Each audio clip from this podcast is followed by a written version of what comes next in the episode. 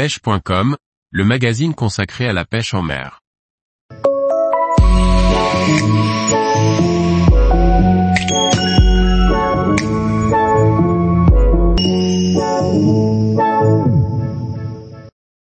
Pêcher la dorade rose, un poisson pas toujours facile à trouver.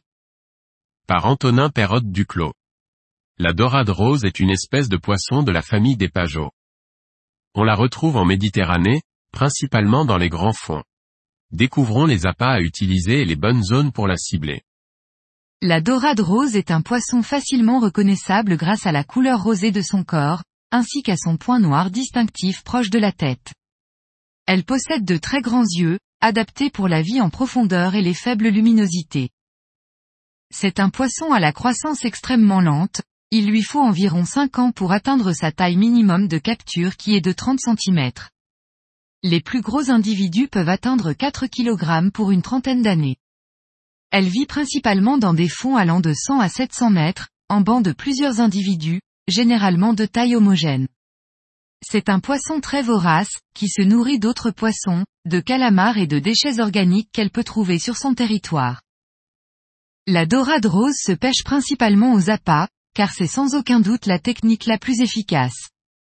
Il existe différents montages pour la sélectionner, mais ce sont généralement des palangrottes à plusieurs hameçons, garnis de beaucoup de perles phosphorescentes pour en augmenter l'attractivité. Cela permet aux poissons de repérer visuellement le montage à longue distance. En ce qui concerne le côté olfactif du montage, on utilise souvent des petits morceaux de sardines qui libèrent des odeurs et attirent les bancs de poissons. Le calamar, rouge ou blanc, est un des repas favoris de la dorade rose. Un tentacule ou une lamelle du manteau tient bien à l'hameçon et permet donc de ne pas se le faire déchirer par la voracité des petits poissons. On peut également utiliser de la crevette, très efficace, mais malheureusement bien trop fragile si elle n'est pas ligaturée à l'avance avec du fil élastique. La dorade rose peut être dure à trouver, car tous les sondeurs ne sont pas forcément capables de détecter un poisson de moins d'un kilogramme, 300 mètres sous la surface. Toutefois, les bancs sont parfois tellement denses que l'on peut les distinguer. La dorade rose apprécie particulièrement les plateaux en bordure de tombant où le courant lui apporte sa nourriture sans qu'elle n'ait besoin de se déplacer. C'est un poisson qui apprécie généralement le fond rocheux, mais qui peut se contenter de vase ou de sable si la nourriture de la zone est suffisamment abondante.